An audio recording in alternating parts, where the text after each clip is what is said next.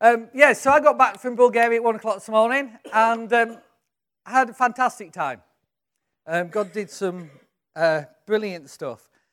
Uh, I, don't want it, I don't want it to be too long. I'll send an email out during the week, but just some highlights really. Um, I met with uh, a well, two churches in Plovdiv, which is like Bulgaria's second city. First church has been there for quite a long time. Uh, connection came through uh, Jules. Uh, their, par- their parents were Jules' youth leaders. Is that the way it worked? Or were they your youth? Right, his parents, uh, yeah, it's too complicated. Anyway, they came through that. And um, they're, doing, they're doing fantastic stuff. They're, they're working with uh, um, the gypsy community. The gypsy community in uh, Bulgaria is about 10% of the population. So there's about 800,000 gypsies there. And they, they're all in like favelas. It's horrible the, the way they live around the main cities. And they're treated as an underclass. So they don't have access to the same things as, as, as non gypsies. So they're working with them and they're working towards um, uh, establishing like a community centre where they can deal with a lot of the problems that come out of that community uh, with addiction, alcoholism, uh, depression, uh, all those sort of things.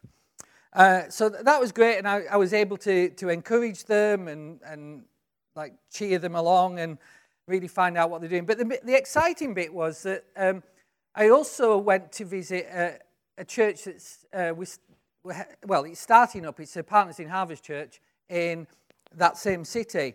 And basically, a, a family have come from Ukraine uh, to minister to Russian speakers who had to flee from Ukraine when the Crimea was annexed by Russia. And uh, they're, they're, just lovely people. So I, I, got to go to one of their house group meetings and to, to meet all the people that they're starting with. Um, and it, it, was great to do that um, and to eat with them and share with them. And then I came back to Sofia, which is where we're planting a church. And uh, it's doing absolutely fantastic. I'm going to send you some uh, pictures around from where, what it looked like when I first went at the end of October and, and where they've got to now. But what we did is we did a, a and tr- we're focusing on training them so that they can do the works of ministry and reaching other people and taking the kingdom of God. And uh, one of the things that I said to them is it, it, it's really helpful if you have uh, if you're able to have worship, because when we started, we, we started Faith Life like this, by the way. They were worshiping CD. Uh, we had Michael W. Smith when we started all those years ago, and uh, they, they've got Matt Redman out there. And I said, well, it, you know, it makes a big difference because it enables you to follow what God's doing in worship if you've got somebody who can lead worship. And I've been talking to Philip uh, about that over the, the last couple of months. And we were looking at ways that maybe we would be able to fund that and, and help them to do that on, by getting a part time worship leader. And uh, anyway, I got a phone call, uh, well, just before I went out to Bulgaria, and he said, You know, you, it's absolutely amazing what God has done. And he said, You know, you, you said about this worship leader. Um, so I rang uh, a, a, guy that I know from years ago. Now, this, this guy, I, I've never heard of him. But he's the most famous worship leader in Eastern Europe. He's called Sasha Malevdev, and he uh, was the worship leader for a church called New Generation, which was an enormous church in Eastern Europe. Uh, and eventually, it kind of split, but then it became a Hillsong church. And he, he's been a worship, and he's, he's like recorded like 20 albums. So the songs that we sing here, he writes all the so- a lot of the songs that they sing there. And uh, so Philip rang him up and said, Do you know anybody who'll come along as a worship leader? And uh, so they, they, talked about it. And then he, this guy didn't answer. And, and Philip, Philip's quite persistent, so Philip rang him again, didn't get an answer. So he rang him again, and the third time he got through to him, and he said, um, I said, he said, have you, have you thought of anybody? He said, well, no, I haven't thought about anybody, but actually we've been praying about it. So, what I'd like to do is, I'd like to come and help you start. So, I'm going to come to you for three months and help you start and not get paid for doing it. So, it was just amazing. So, last night I found myself in, in, in, a, in a worship meeting, in, in a really intimate setting, led by these guys. And even though I couldn't understand a word they were singing, it was absolutely brilliant. Absolutely brilliant. Um, I'll just give you a couple of highlights of uh, the because we were training to for healing, but obviously when you're training for healing, you, you have to demonstrate it a bit.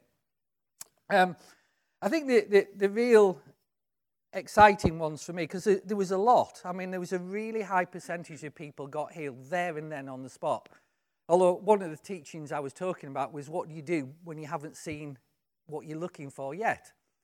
Um, despite that, a lot of it happened straight away. And there was uh, one of the older chaps that we've started uh, the church with, so he was there on the first night. Uh, in fact, we met in his home the first time I went out. Um, Last week, he had a stroke and he lost the use of one side of his face and, and uh, a bit of feeling in his arm. And so he came to uh, the meeting that we were doing and uh, we prayed for him and he got total use back of feeling, total feeling back in his arm. But his face, which had previously been paralyzed, returned back to normal just right there and then. It was like, oh my goodness. What, what, like, you know, sometimes things take you by surprise, even though you're meant to be in faith and, and you're expecting to see it. Sometimes you go, oh my goodness, didn't think that was coming. um, there was a, there's another guy. You remember we showed a video last week, and Philip said that they'd had one guy come in off the street last week. And he, he came again, so he came to the trading thing. He's been living uh, out on the streets. He's, he's, a gypsy. He's been living on the streets in, in Sofia, uh, I think, for about nine years. And in that time, because he sleeps on the street, his back has got totally destroyed. It, it, it, like, it was just a mess. It was like all twisted and he was in pain and, and so on. And he came and he, and he asked for prayer. And this, this was just, uh, again, I've not seen this one like before. So we, we were praying for him and I said, well, can you feel anything? And of course, everything's a delayed reaction because you have to translate into their language and, and back. And he said, oh, I feel heat.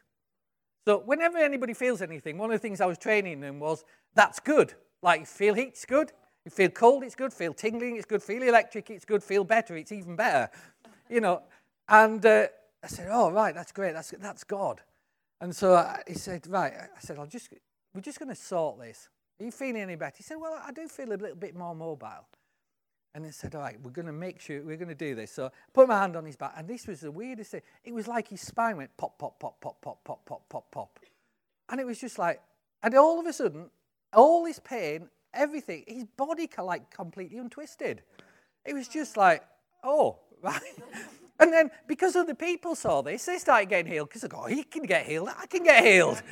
And so I'll send you some of the stories out, but they, they were like the two that I like. I like it was this, it was a popping sound that did it. And it's like pop, pop, pop. And it's like, great. Anyway, that's what happened. Um, and I got back at one o'clock this morning, so I'm probably delirious now. Um, no, I'm not that delirious. Okay. Um, well, if this is your first time, you've come on a good morning because I'm going to talk about food. Yeah? Yeah, that didn't sound very excited for food, did it? I'm going to talk about food. Okay, as you know, we're doing this series called Surprise the World.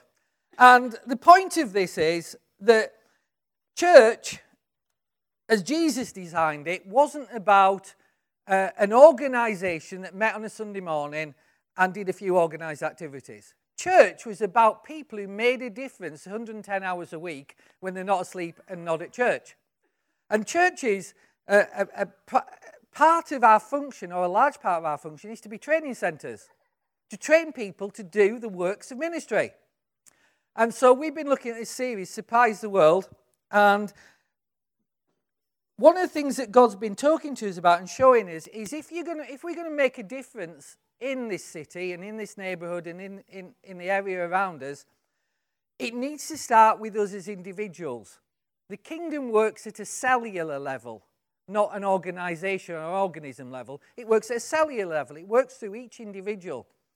And so, what we're about, and, and God gave us this phrase an army of ordinary believers sent to announce and demonstrate the kingdom of God. So that's where, that's where we're going. That's what we're about. That's who, who God identified us as. That's what he calls the church. And uh, what I, have said so far is that one of the things, i am giving you a little pacey. So if, you, if you're new, you can catch up now, then you can fall asleep till the food comes. Um, but this, what is, what's really important is if we're going to live this out in our day to day, this needs to become a lifestyle for us. And so we need to form habits that then become automatic. And we looked last week at, at the, the idea that um, the first habit we need to found, and this was God's strategy right from the beginning, right from Adam, right from Abraham, right with the nation of Israel, was that we are blessed by God to be a blessing to others. So we're blessed to be a blessing. So the first part of the first habit to develop is bless. Bless people. And you remember, I put out last week the, the idea of uh, we should, to, to identify three people a week we're going to bless. And we looked at all different ways we could do that. Uh, one of whom's from church, one of whom's not, and you get the choice on the third one. And I've had some really good testimonies. Even though I was in Bulgaria, people were sending me testimonies. So that's exciting. But what I want to say to you, first off, is we need to keep doing it. It's not a one week exercise because we're trying to form a habit. So we need to keep doing that. So there's three people you've got to come up with this week. And one in church, one not, and one anybody you like. And to, to keep going with that, and people will start to realize there's something different. There's something different about you, something different happening. So the first thing is bless. Here's the second one. And this is really good news. You know the gospel's good news? Yeah? You don't sound convinced. The gospel is good news. You know, grumpy, grumpy, sort of churchy, theologian people somehow take the most amazing news on the planet and make it grumpy, miserable, bad news. There is no bad in good. The word gospel means good news. So there's no, there's no bad in that. This is, this is all good news. So the good news today is this eating and drinking is part of reaching out to people. Yeah, we like that one. Yeah. See, we're going to save the restaurants of England. All those restaurants are shutting down. The kingdom can save them because eating and drinking is part of the kingdom. And so the second thing is this eat. So, firstly, bless. Secondly, eat. Uh, that's what I want you to remember. Now, this, if you remember, I can't remember, a couple of weeks ago, I was talking about the Emperor Julian, who was absolutely baffled why Christianity was rising right across the Roman Empire. And his initial strategy was uh, I can't understand it, but let's imitate it because we can't have them be nicer to our people than we are to our people.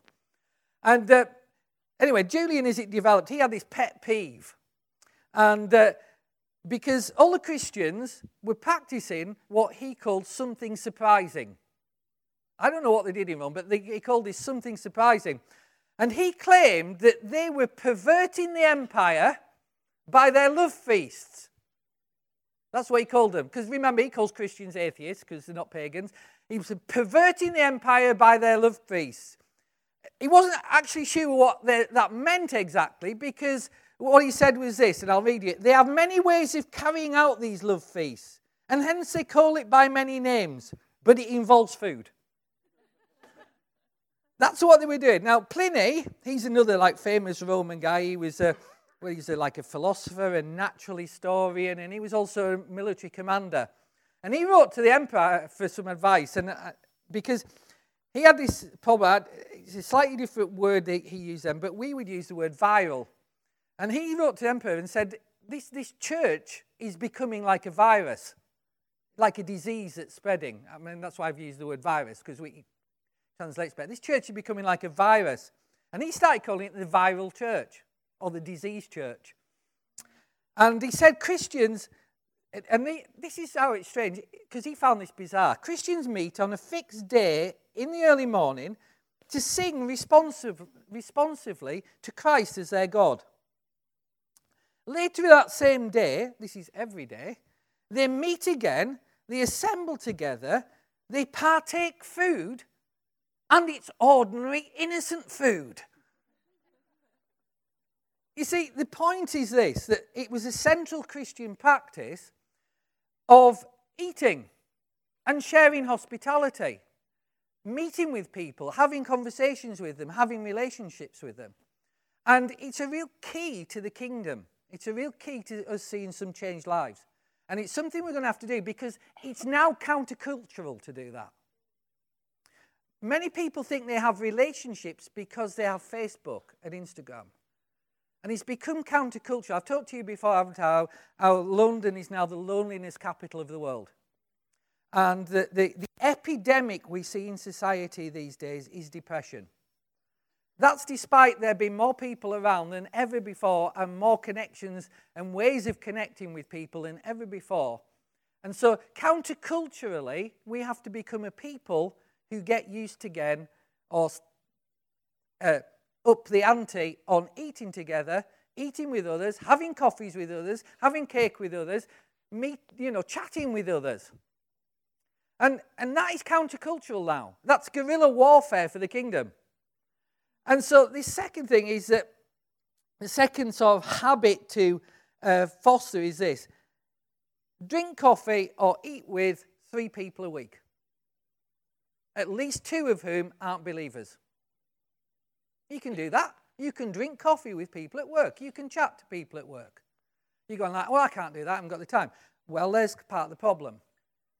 You see, we're not noticing all the people around us we can have conversations with and we can have chats with.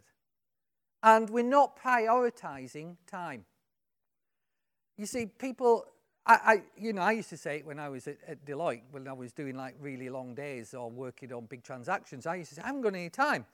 And somebody once turned around to me, he said, You've got exactly the same amount of time as everybody else. It's just how you use it that's the problem.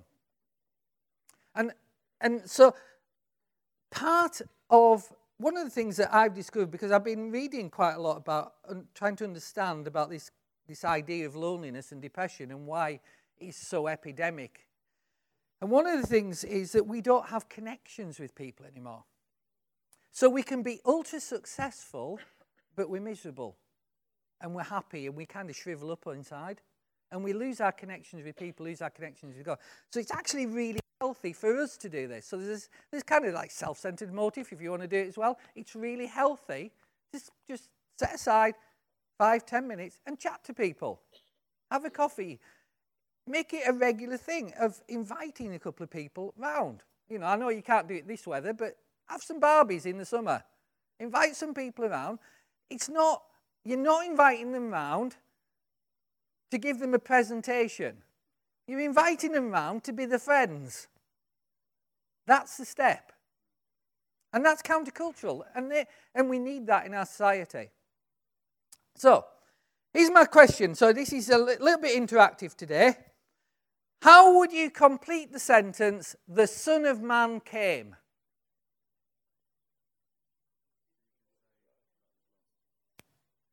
The Son of Man came to seek and save that which was lost. Good. That's a good answer, Roger. That's, I think, the first one, isn't it, on the list? No, is that the second one? Can't put the other ones up yet then. All right, there's three, three times Jesus says this. The Son of Man came to seek and save that which was lost, destroy the works of the enemy, eating and drinking. Okay, put all three up, Nathan. These are the three times it says Jesus came. He didn't come to serve, to be served, but to serve and to give his life a ransom to many. He came to seek and save that which was lost. But this is the one I want you to see. He came eating and drinking. And they said to him, Behold, a gluttonous man and a drunkard, a friend of tax collectors and sinners. Now, we all know that that's what they said to Jesus. But the point I'm making is he was doing it so much and in so many different places. What they, what they were picking up is this is how he went about things. He actually related to people. And he did it deliberately. It wasn't an accident, he did it deliberately. It's part of Jesus' mission strategy. And whenever you do anything good, somebody will criticize you. And, and they just do. I put, I put the most, like one of my videos this week, I don't know if any of you seen it, but there was a comment. I've taken it off now because I think it's a bit confusing. But I put this video up about how where, because our salvation was done 2,000 years ago, it doesn't go up with, down with circumstances, it doesn't change, it's always constant, etc. And I used the word grace, and somebody put a comment up basically, I'm the Antichrist, which shall come as a relief to all the other people who get identified as the Antichrist on the internet, won't it? Um, but, you know, whatever you do, whether you, when you're right, people will still criticize. Because Jesus was right and people still criticize. We don't do things because people approve or criticize. We do them because they're right. And this is a kingdom strategy. And if we're going to see kingdom how many want to see kingdom results? Not human results, kingdom results. If you want to see kingdom results, you've got to use a kingdom strategy. You can't get kingdom results with a man human strategy. And, and that's kind of, you know, what we need to understand. And um, you see, the, the one thing Jesus told his followers to do every time they met wasn't to have a Bible study. He didn't tell them every time they met to pray. He didn't tell them every time they met to sing. Although they're all good things, and we do them when we meet. The one thing he told them to do every time they meet was to eat. Why? Because it's part of his strategy, it's the way the kingdom works. so, what results? You see, one of the things we, we, we do is we get ourselves discouraged because we don't understand how the kingdom works. And Jesus talks a lot. You know, the reason he talks to his disciples you know, partly it was because he liked them and he'd picked them, so it's good that he talked to them. But the reason he talks to his disciples is he's training them. And he says, This is the way the kingdom works. And he tells them all sorts of parables. And the most famous one, according to Jesus, or the most important one, according to Jesus, is what we call the parable of the sower. Remember the parable of the sower? You know, a man goes out, he scatters seed, he, he throws it all over the place, and some of it lands on a path, some of it lands on rocky, dry ground. Some of it lands on ground that initially looks good, but then thorns and weeds and so on grow up. And some of it actually lands on some good ground and produces a 30, 60, and 100 fold harvest. And Jesus is saying that's the way the kingdom works. Now, I was thinking about this, and, and you can like go all like, you can miss really sometimes what he's saying and the simplicity of what he's saying because he's trying to encourage the disciples. And he's trying to encourage us. Here's what, here's what he's saying. He goes, because it just it really occurred to me and, and it kind of dropped into my spirit. The man who just goes out and throws seed everywhere, he's a complete idiot, isn't he? I mean, like, what sort of a farmer just goes and throws seed everywhere? I mean, does he not know where his paths are, where his background is? Does it, you know? The point is, Jesus is talking about this is the way the kingdom works. And he's saying if you're going to get any results, you've got to scatter seed everywhere. Why? Because you don't know where the good ground is. The Holy Spirit does, you don't. And so, from our perspective, we have to scatter seed everywhere. Now, some of us have had experiences over the years where we've shared with people about Jesus two or three times, and each time the person's like fallen out with us, not wanting to know anymore, and turned the back on it. What's that? That's the first seed. It's on the path. Jesus is saying, if you're going to share, if you're going to live your life for me, a, a big percentage of people you meet are going to turn their back on you and not want to know. And it's just going to straight over their heads. If they're your first three experiences, part of the a big part of the problem we have in the body of Christ is people have had three experiences like that, said, I'm useless at this, and given up. And a lot of you are sat there because I've been there. Here's the thing Jesus said, No, you've done exactly the right thing I told you to do. You're a success. You just encountered the path, or you encountered the, the, the stony ground that looked great for like 10 minutes and then it failed away, or you encountered and, and, and you put a lot of your time into somebody and then they just fell away. And he's saying, Guys, you've got to understand that's how the kingdom works from the, the side of understanding that you can see it. But here's what he says you only need a few 30, 60, and 100 folds, and there's the kingdom. and that outweighs all the others. So he's saying, talk to everybody. You can't pick in advance. Here's the other thing we're not responsible for the outcome. A lot of us think we're useless because we think it's our problem, the outcome. We're not. The Holy Spirit's responsible for the outcome. We're just responsible for sharing and being a witness to what Christ's done in our life. When I say sharing and being a witness, I don't mean a pre prepared, horrible gospel presentation that you shove at somebody. I mean sharing just what Jesus has done in your life. What's changed?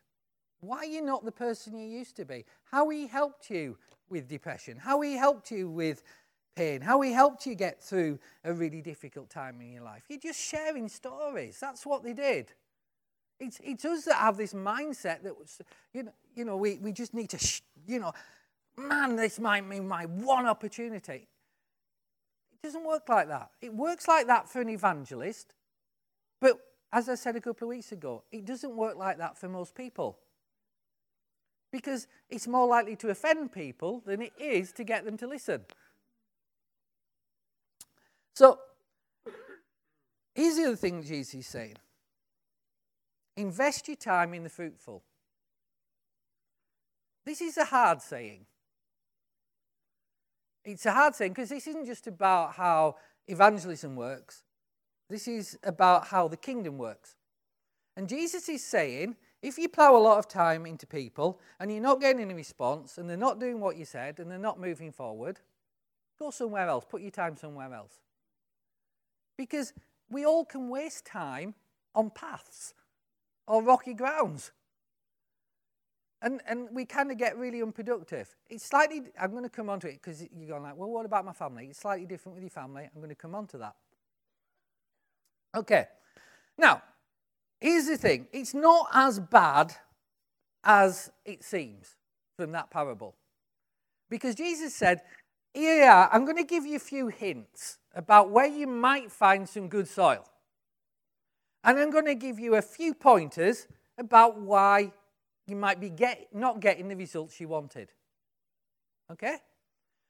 I don't know if you've ever thought of like looking at this. So I, I, went, I went through all the, all the Gospels and, said, and looked at it and said, where does Jesus say there's good soil? And then I went through Paul's letters and what, what, what does he say? And where does he say there's bad soil? It's really interesting because this is where he says there's good soil. And we'll put them all up at once. And if you like, like to write down references, they're all there so that you can, you can make notes now till your heart's content. But this is kind of what Jesus is saying is if you, if you want to narrow it down a bit, these are the sort of people who generally will be a higher proportion of good soil. Bad people. Mm. Poor people. Simple people. Ordinary, simple people. Those searching for God in a cult and other religions. The uneducated, the powerless, the insignificant, the discriminated against, and the nobodies. That's where you're more likely to find good soil. Now, I find that just massively challenging.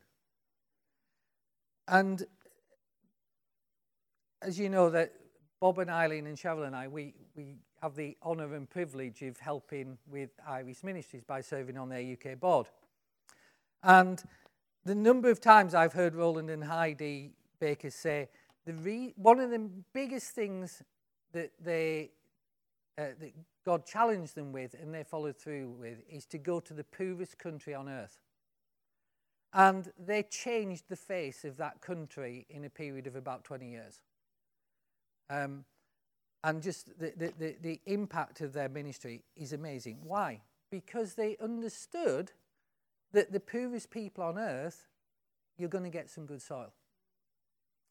And we need to really be challenged by this as individuals and as churches. I'm not just I'm not talking to faith life, I'm talking to churches generally. They need to be challenged by this. Because Jesus also says there's some places where you can expect not to get that much of a response. Here's the places Jesus says you can expect not to get that much of a response.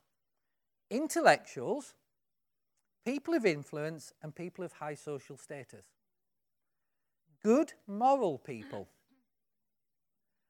Wealthy, comfortable, rich. We really need, as the, the body of Christ in the UK, to wake up to this one. Because one of the things that we're thinking is we think number of people equals fruitfulness. So we do everything we can to keep people. And we change formats, we change messages, we change programs, we shove the Holy Spirit out of his own church, we shut down ministry programs. Why? Because we don't want anybody to leave and we want to attract people to come. And we think that's fruitfulness. And the other thing we do is, surprisingly these days, when you look, and, and I've been kind of, since I wrote this, because I, I, God was talking to me this about six months ago, and I, I wrote, I, I, kind of went through all this six months ago. And, and I've been looking, like on Facebook and all the rest of it, about what we're actually doing as the body of Christ in the UK. Here's what we're doing we're focusing on um, intellectual argument, but what we really are doing is we're focusing on very, very expensive resource um, um, eating conferences about leadership and business and trying to draw the business community into the church. I've got two problems with that. Jesus said that's not likely to produce a good return. But the second thing I have about it, and this is a purely personal thing, is as somebody who like advised businesses for 26 years, I have to say most pastors know absolutely nothing about leadership or business outside of a church. And yet we're trying to tell the world that they should come. It, it's kind of a doomed strategy, but it's also a really expensive strategy. And we don't need to do it because Jesus is telling us, well, these are the good things. This is where you need to look. They might not be where we want to look, but he's saying if you go to these areas and you throw seed everywhere, you'll get a better return. Because it's got a higher proportion of good soil. It's still got some rocky ground, it's still got some paths, and it's still got lots of weeds and thorns. And when you go to these sort of people, you find weeds and thorns and, and, and messes really quickly. You just do. And then we go, oh, I, I just don't know what to do. So we go back to the ones that we're comfortable with. The, the, the, the clever, the rich, the, the, the moral. And Jesus is saying, well, you can, but you're not going to get as much fruit. Now, here's, here's what I want to clarify Jesus loves wealthy, intellectual, moral people.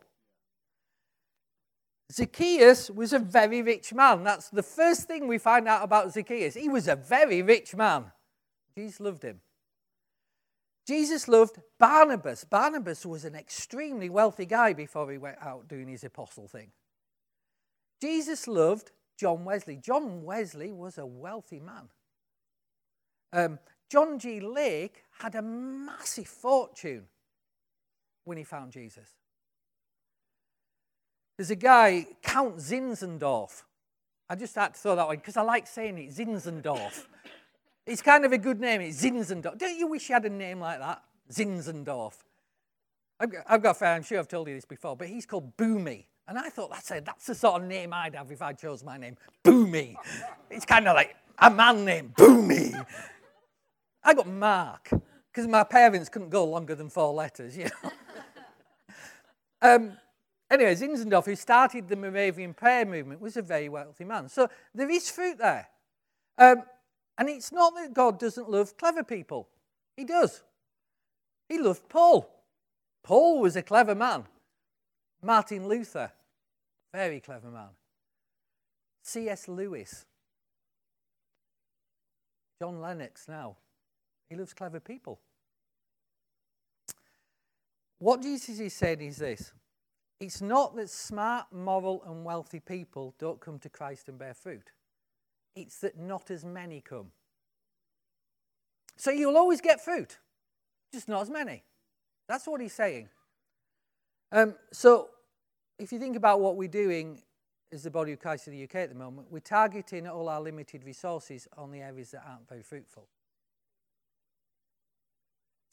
Here's my second point because I have two points this morning. My second point this morning so the first one was eat and drink, the second one is enjoy your eating and drinking. It's good for you, it builds relationships. The gospel originally spread throughout the known world by relationship. There was no church buildings to put stuff on in. It spread by one to one relationship. In a single generation across the entire civilized world. We ought to learn something from that, not just ditch it, say it's not relevant now.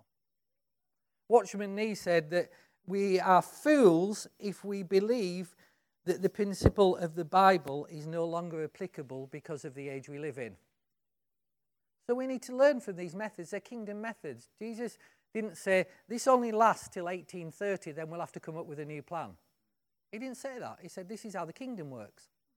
We need to use kingdom methods to reach for the kingdom. The New Testament has a word to describe relationships. You've probably never seen this word because it gets translated in our Bibles, but it's all over the place. And it's oikos. Another word that I like the sound of, oikos. Um, where I come from, as a lad, if you were a bit of a layabout, you got called an oik. But it's not the same. An oikos is um, it's the fundamental natural unit of society family, friends, neighbours, work colleagues, and associates. You, every single person in this room, has an oikos. It's the circle of people who you connect to. And it'll include family, friends, work colleagues, uh, other people you, you, you're relating to. Um, in those days, it was slightly different. So you see it when uh, Cornelius Peter goes to visit Cornelius, and Cornelius is told to gather his oikos together. The, the Bible calls it his house, his household, but it's actually his oikos in the original language.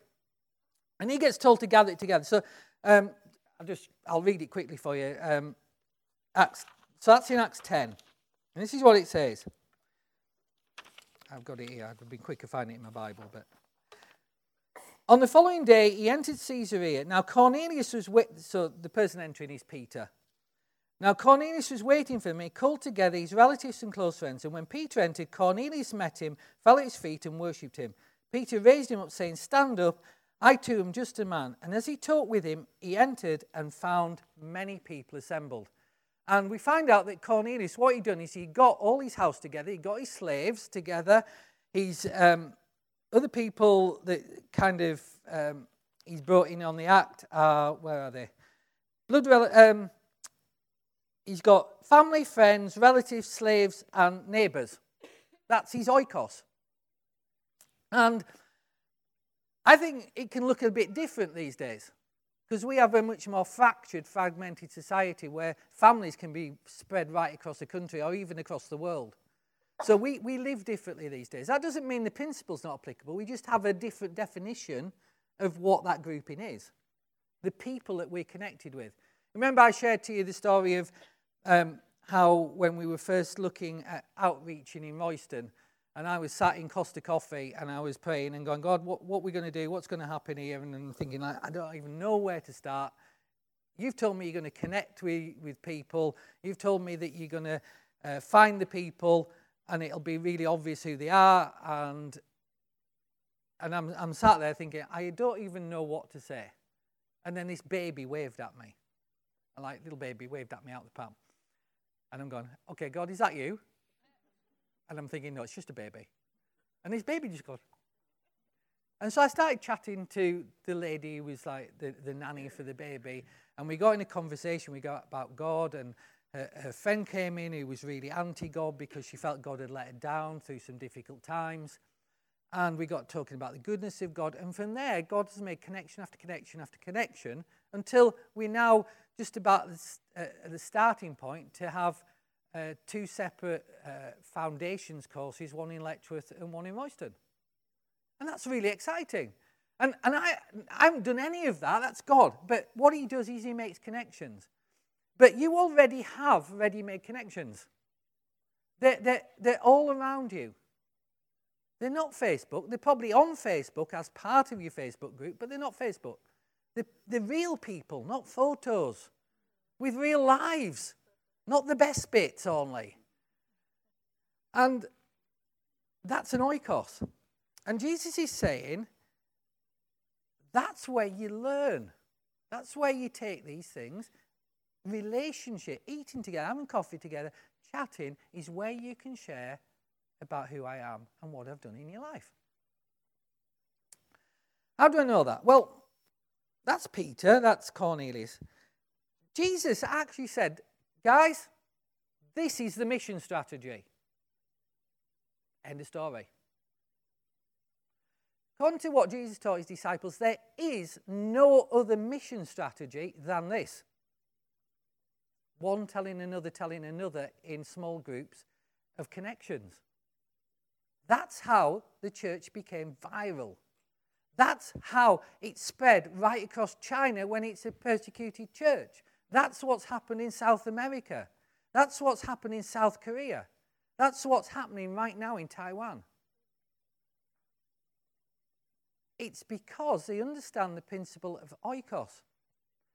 That we have households and networks of connections that we reach. And the way we reach them is to eat with them, have coffee with them, and to share with them. I'll, I'll tell you why, Jesus, why I believe this is the mission strategy. Not because that's working right now in the world. I believe it's the mission strategy because it's what Jesus told us to do. And if he told us to do it, then that's good enough for me. This is what Jesus said. He sends out his disciples. He sends, he sends them out twice. He sends them out 12 and he sends them out as a 72. 70, Sometimes it gets called 70, but it's actually 72 of them go. He says this Whatever house you enter, first say, Peace be to this house. If a man of peace is there, your peace will rest on him. By the way, that word house is oikos. If not, it will return to you. Stay in that oikos, eating and drinking what they give you, for the labor is worth his wages. Do not keep moving from oikos to oikos. Don't keep moving from house to house. What can we learn about that? Here's what we can learn. If we're going to be effective,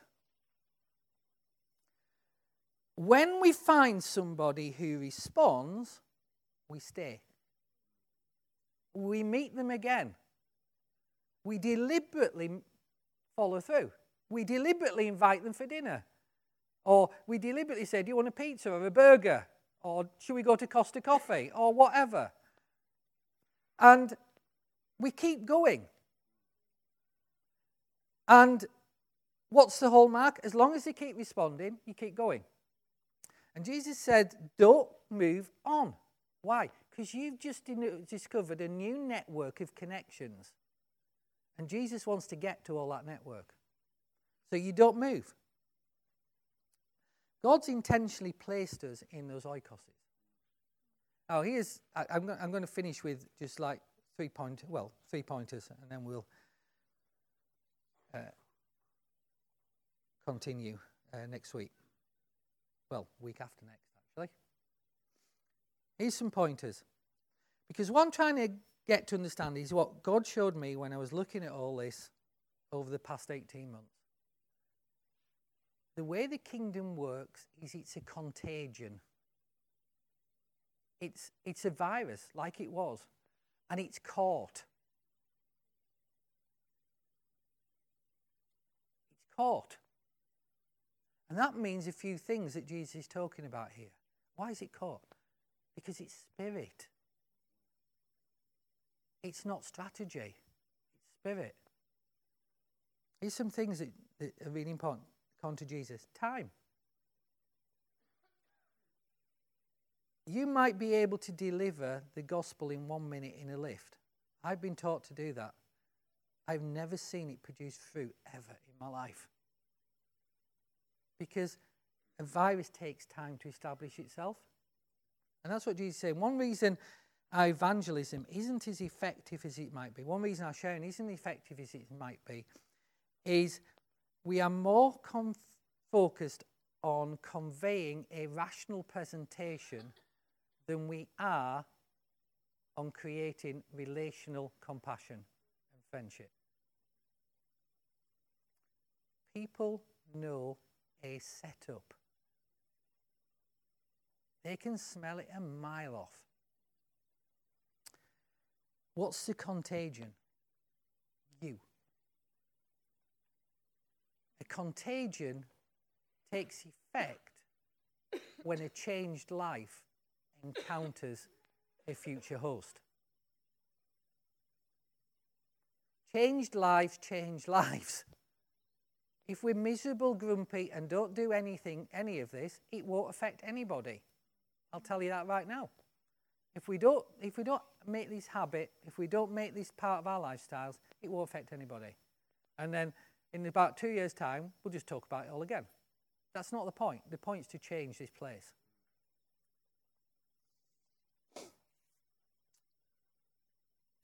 Changed lives, according to Jesus, are best seen, experienced, and caught in the context of hospitality and friendship. How it works. And then we need to do something else. We don't do a pre prepared presentation that is panic in case somebody gets knocked over by a bus the following day. Because we've all had that pressure on us as well. Here's what we do we come back in two weeks' time and I tell you. Because it's the next letter. So you've got bless, you've got eat. How are you going to be just the most contagious person around? People now need to see the Holy Spirit. And next time, I'm going to talk about how they see the Holy Spirit. Mike, can you bring the worship team back up?